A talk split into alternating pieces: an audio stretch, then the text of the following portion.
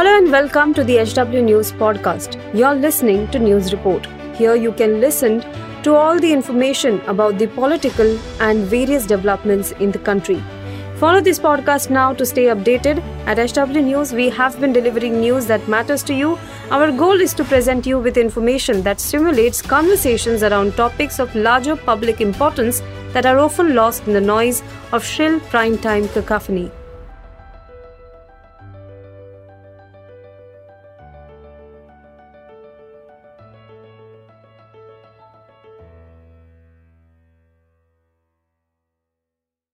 नमस्कार दोस्तों, आप देख रहे हैं एच डब्ल्यू न्यूज़ और मेरा नाम है सुन कनौजिया।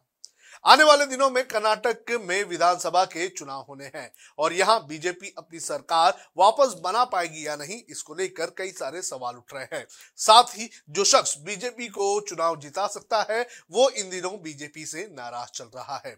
इस शख्स का नाम है बी एस येदुरप्पा चुनाव के इतने नज़दीक आने के बाद भी बीजेपी और येदुरप्पा के बीच बात खुलकर क्यों नहीं बन पा रही है, इसको लेकर हम चर्चा करेंगे और साथ ही आपको बताएँगे कि बी एस येदुरप्पा बीजेपी के लिए क्यों ज़रूरी है। बी एस येदुरप्पा ये वो शख्स हैं जिन्हें कर्नाटक में बीजेपी को बनाने का श्रेय जाता है।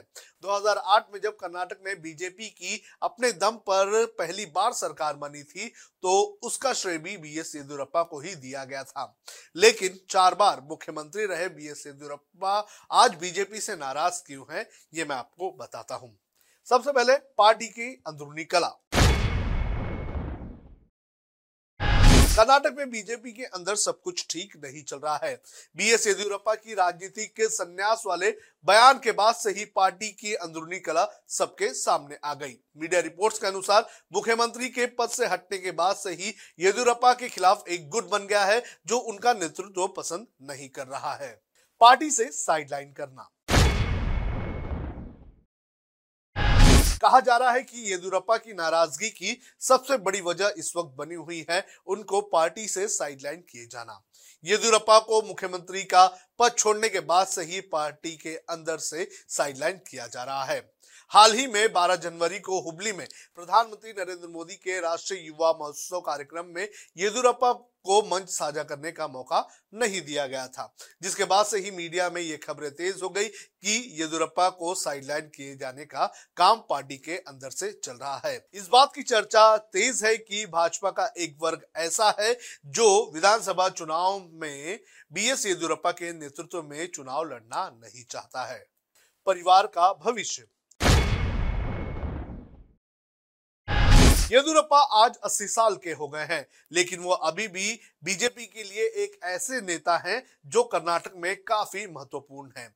जानकारी के अनुसार येदुरप्पा ने आलाकमान के सामने पार्टी में अपने परिवार के भविष्य के बारे में बात रखी है। वो चाहते हैं कि पार्टी उनके बेटे विजेंद्र को कैबिनेट में जगह दे। बीजेपी ने 2018 के विधानसभा चुनाव से ठीक पहले आखिरी मिनटों में विजेंद्र को वरुणा विधानसभा से टिकट देने से इनकार कर दिया था। साथ ही 2024 के लोकसभा चुनाव में येदुरप्पा को उम्मीद है कि पार्टी शिवमोगा सीट से उनके बड़े बेटे बी वाई रघुवेंद्र को टिकट देगी। इसके अलावा वो चाहते हैं कि अगर पार्टी चुनाव जीतती है तो बीजेपी विजेंद्र को उप मुख्यमंत्री बनाएगी। कर्नाटक में येदुरप्पा बीजेपी के लिए क्यों महत्वपूर्ण है, ये आपको बता देते हैं। कर्नाटक की राजनीति में येदुरप्पा को बीजेपी के लिए भीष्म पितामह कहा जाता है। पीएम मोदी भी इसे काफ़ी अच्छी तरह से जानते हैं। मोदी अच्छे से जानते हैं कि येदुरप्पा एक लौते ऐसे नेता है जिसका पूरे कर्नाटक में कनेक्ट है। इसके अलावा बीजेपी का केंद्र नेतृत्व ये अच्छी तरह से जानता है कि मुंबई सरकार सत्ता विरोधी लहर का सामना कर रही है और अधिकांश सीटों पर बीजेपी, कांग्रेस और जनता दल के बीच त्रिकोणीय मुकाबला होगा। ऐसे में बीजेपी के लिए पारंपरिक वोट बैंक पर निर्भरता सबसे अहम है। बीजेपी का सबसे बड़ा वोट बैंक है लिंगायत समुदाय। जो लगभग 100 सीटों पर निर्णायक साबित होता है। और आज बीजेपी के पास येदुरप्पा के अलावा कोई दूसरा नेता नहीं है जिसका इस समुदाय से अच्छा कनेक्ट हो। भाजपा द्वारा हाल ही में किए गए आंतरिक सर्वेक्षणों से संकेत मिलता है कि पार्टी 80 से 85 सीटों पर मज़बूत है और चुनाव के लिए कड़ी मेहनत उन्हें करनी होगी और यही पर येदुरप्पा एक बार फिर से बिग हिटर साबित होंगे। येदियुरप्पा ये वो व्यक्ति है जिन्होंने पूर्व मुख्यमंत्री रामकृष्ण हेगड़े के बाद लिंगायत को राजनीतिक रूप से आगे बढ़ाया। उन्नीस में जब हेगड़े ने राज्य में पहली बार गैर कांग्रेसी सरकार बनाई तो येदियुरप्पा और उनके 18 विधायकों ने जनता पार्टी को समर्थन दिया। 2000 में जनता पार्टी के विभाजन के बाद येदियुरप्पा लिंगायतों के लिए एक महत्वपूर्ण नेता बनकर उभरे, जिनका झुकाव बीजेपी की ओर था। 2018 में बीजेपी ने जिन 104 सीटों पर जीत हासिल की थी, उनमें से इक्यासी उत्तरी कर्नाटक से थी। इसलिए येदुरप्पा को दरकिनार करने से बीजेपी को सीटें गंवानी पड़ सकती है, जैसा कि पार्टी ने 2013 के विधानसभा चुनाव में देखा था। 2012 में येदुरप्पा ने बीजेपी छोड़कर कर्नाटक जनता पक्ष नाम की पार्टी बनाई थी। हालाँकि इस पार्टी ने केवल छह सीटों पर जीत हासिल की थी, लेकिन इसका भारी नुकसान बीजेपी को उठाना पड़ा था। बीजेपी को 2008 में जहाँ 110 सीटें मिली थी, वहीं 2013 में उसे 40 सीटों पर ही जीत मिली थी।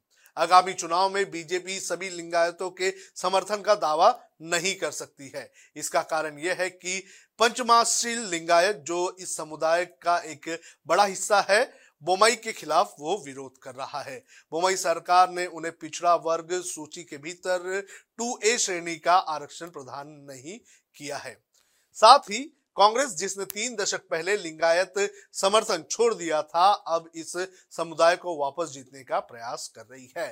तो कर्नाटक में जो इस वक्त स्थिति बनी हुई है, उसको देख कर यही अंदाज़ा लगाया जा सकता है कि बी एस येदियुरप्पा को अगर बीजेपी साइडलाइन करती है तो बीजेपी को आगामी चुनाव में काफ़ी नुकसान होगा। लेकिन जो मांगे बी एस येदियुरप्पा ने केंद्रीय नेतृत्व के सामने रखी है, क्या उसे मानी जाएगी? ये भी एक बहुत बड़ा सवाल है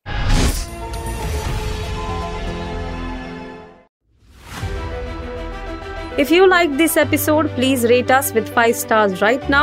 HW News podcasts are available on BingePods and all other audio platforms.